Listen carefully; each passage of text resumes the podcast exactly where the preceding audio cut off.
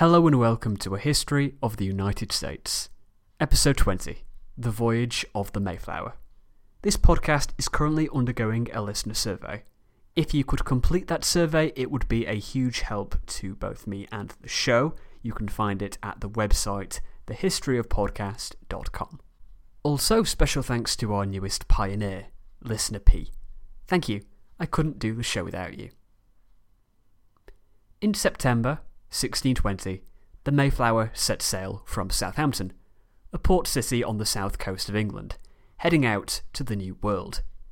It was a cramped journey with over a hundred people on board, of which the pilgrims were a minority.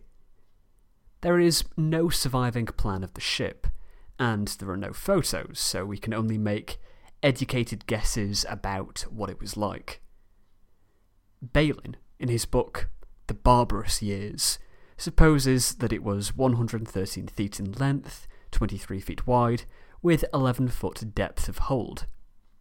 Andrews, in his The Colonial Period of America, assumes that the Mayflower was similar to other merchant ships of the era and describes it as a, quote, staunch, chunky, slow sailing vessel, square rigged, double decked, broad abeam, with high upper structure at the stern, the passengers occupying cabins or quarters between decks, or, in the case of the women and children, in rough cabins forward below the poop. They also learnt from the mistakes of Jamestown. They were going to be prepared for this. Furniture, pots, pans, livestock, and two dogs would all be taken. The men gathered by the company for the expedition did not get on well with the pilgrims, finding their excessive piety pretty ridiculous. The pilgrims weren't too fond of these strangers either. Bradford writes some pretty scathing indictments. He was not very fond of the Billingtons, whom he describes as one of the profanest families.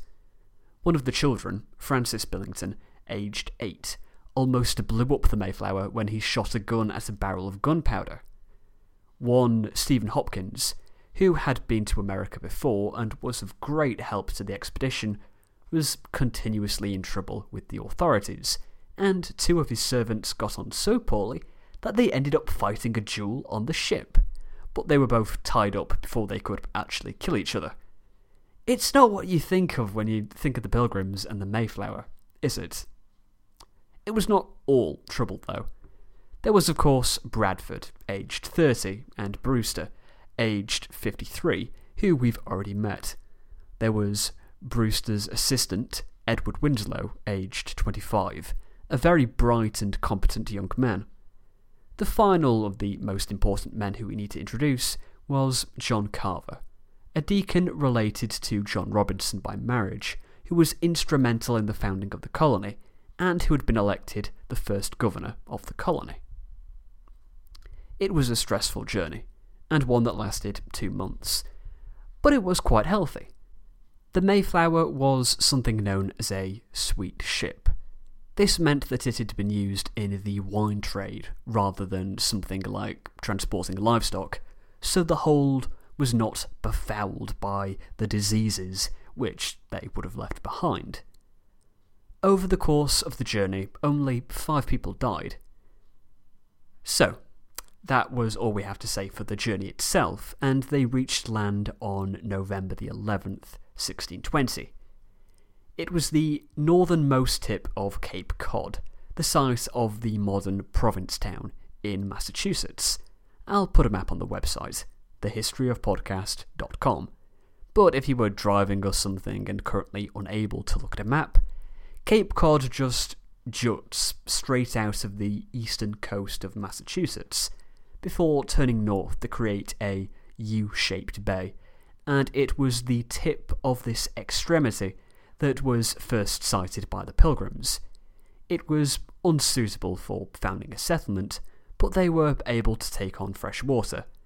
This is just basic common sense. Any civilization player will tell you that you don't just found your capital on your starting space without checking out the surrounding area. It's as basic a mistake as having Gandhi as an ally. So, what was it like following their arrival? Bradford describes the situation. Quote, and for the season it was winter, and they that know the winters of that country know them to be sharp and violent, and subject to cruel and fierce storms, dangerous to travel to known places, much more to search an unknown coast. Besides, what could they see but a hideous and desolate wilderness, full of wild beasts and wild men? And what multitudes there might be of them they knew not, Neither could they, as it were, go up to the top of Pisgah to view from this wilderness a more goodly country to feed their hopes. For which way soever they turned their eyes, save upwards to the heavens, they could have little solace or content to respect of any outward objects. For summer being done, all things stand upon them with a weather beaten face, and the whole country full of woods and thickets represented a wild and savage hue. If they looked behind them, there was the mighty ocean which they had passed, and was now as a main bar and gulf to separate them from all the civil parts of the world. This was not the original plan, it must be remembered. They had intended to sail for Virginia, but for unknown reasons they changed route mid voyage and wound up here. Infighting quickly broke out, with the crew ordering the pilgrims to go find a suitable spot to build a settlement, or else they would leave them stranded. While the indentured servants, who were not legally bound to anything since they were not in Virginia, threatened to leave as soon as they landed. The pilgrim leaders drew up a document, now known as the Mayflower Compact, it wasn't a constitution or anything, but a simple promise to obey the laws of the colony. Forty-one men signed it, a mixture of pilgrims and servants. It was not a guarantee of harmony, and it did not bring permanent peace to the colony. But, for the moment, it was enough. It is not a long document, so if you'll allow me to go through it, quote, In the name of God, Amen we whose names are underwritten, the loyal subjects of our dread sovereign, King James, by the grace of God, of Great Britain, France, and Ireland, King, Defender of the Faith, and Co., having undertaken, for the glory of God and advancement of the Christian faith, and honour of our King and country, a voyage to plant the first colony in the northern parts of Virginia, do by these presents solemnly and mutually in the presence of God and one of another, covenant and combine ourselves together into a civil body politic, for our better ordering and preservation and furtherance of the ends aforesaid, and by virtue hereof enact, constitute, and frame such just and equal laws, ordinances, acts, constitutions, and offices from time to time as shall be thought most meet and convenient for the general good of the colony, unto which we promise all due submission and obedience. In witness whereof, we have hereunder subscribed our names at Cape Cod, the 11th of November, in the year of the reign of our sovereign Lord King James of England, France, and Ireland, the 18th, and of Scotland, the 54th. Anno Domini 1620. End quote. Rather than commenting upon this myself, I'll let the sixth President of the United States, John Quincy Adams, have his word. Quote, this is perhaps the only instance in human history of that positive, original social compact which speculative philosophers have imagined as the only legitimate source of government.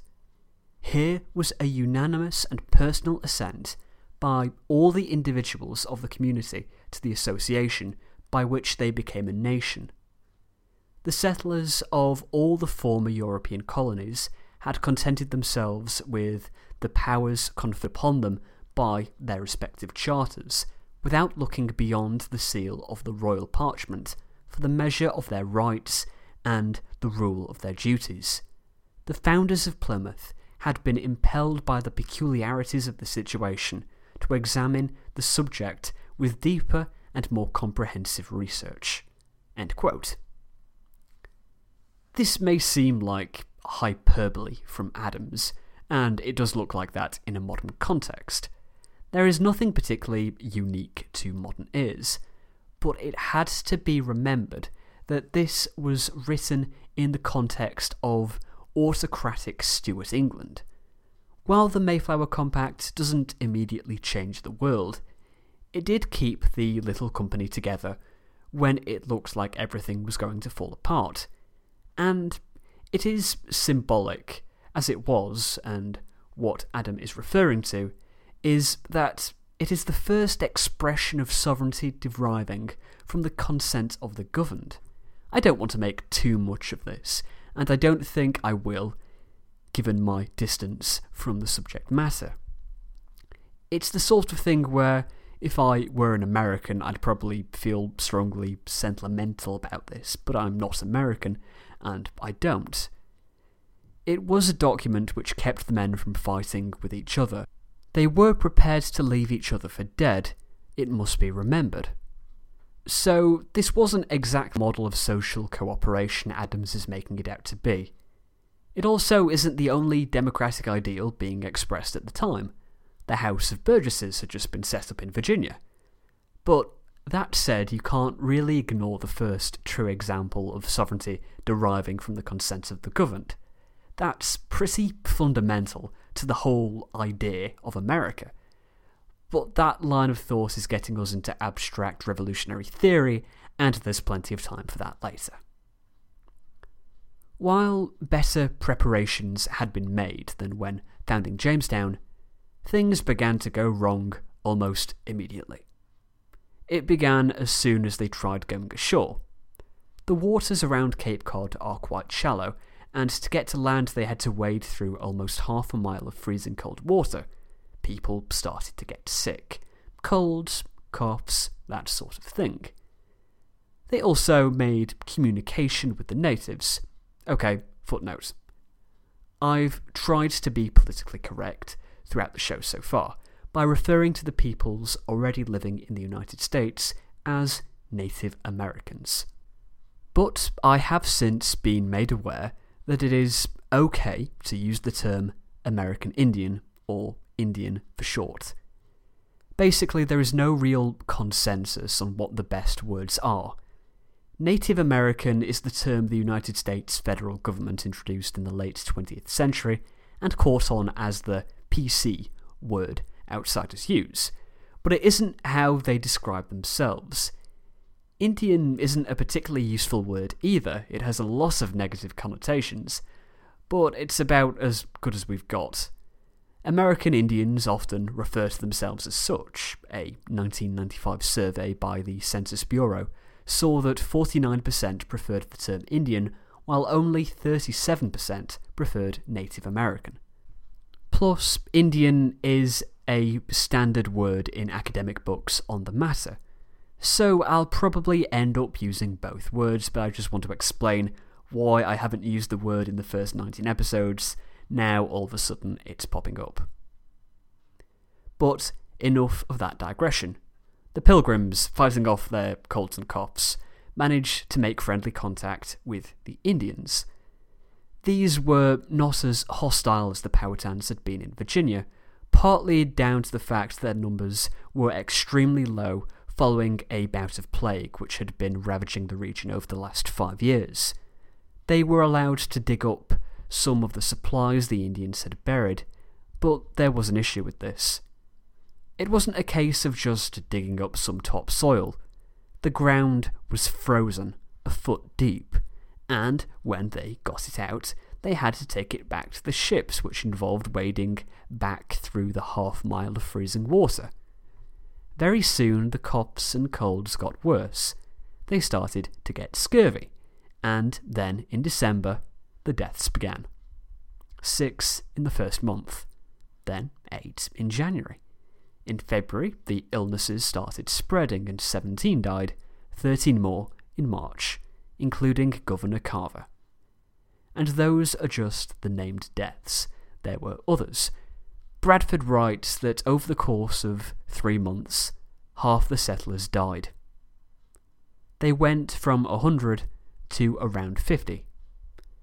The only slightly redeeming feature was that, while things were bad, they were not as bad as Jamestown had been. But life carried on for the people who didn't die. They continued looking for a settlement, and in the middle of a snowstorm on December 11th, Bradford led an expedition stumbling into Plymouth Harbour, a small bay on the western side of Cape Cod Bay, opposite the landing site at Provincetown. There is a map of all this on the website. The Mayflower sailed into the bay on December 16th, and it was decided that this would be their new home. According to legend, the first step of the ships onto land was onto a boulder, which was named Plymouth Rock. But this is almost certainly nonsense. References to the rock don't appear until the 18th century, when it was discovered, except it was too far up the beach, so it was moved to the water's edge to make the site more pleasing for visitors. It's nice to know that tourist traps are an age old tradition.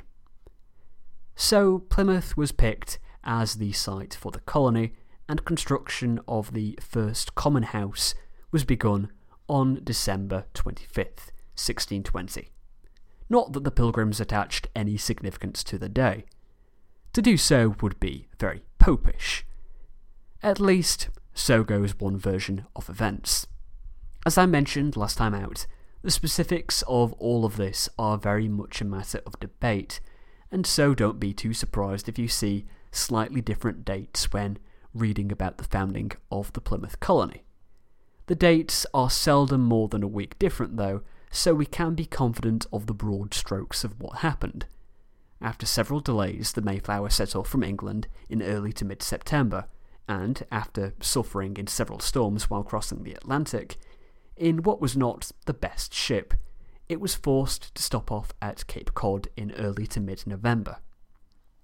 A month or so was spent exploring the region and making contact with the natives, and Plymouth Harbour was discovered in mid December, and it was decided to make this their home. They travelled, and construction of the first common house started in late December 1620.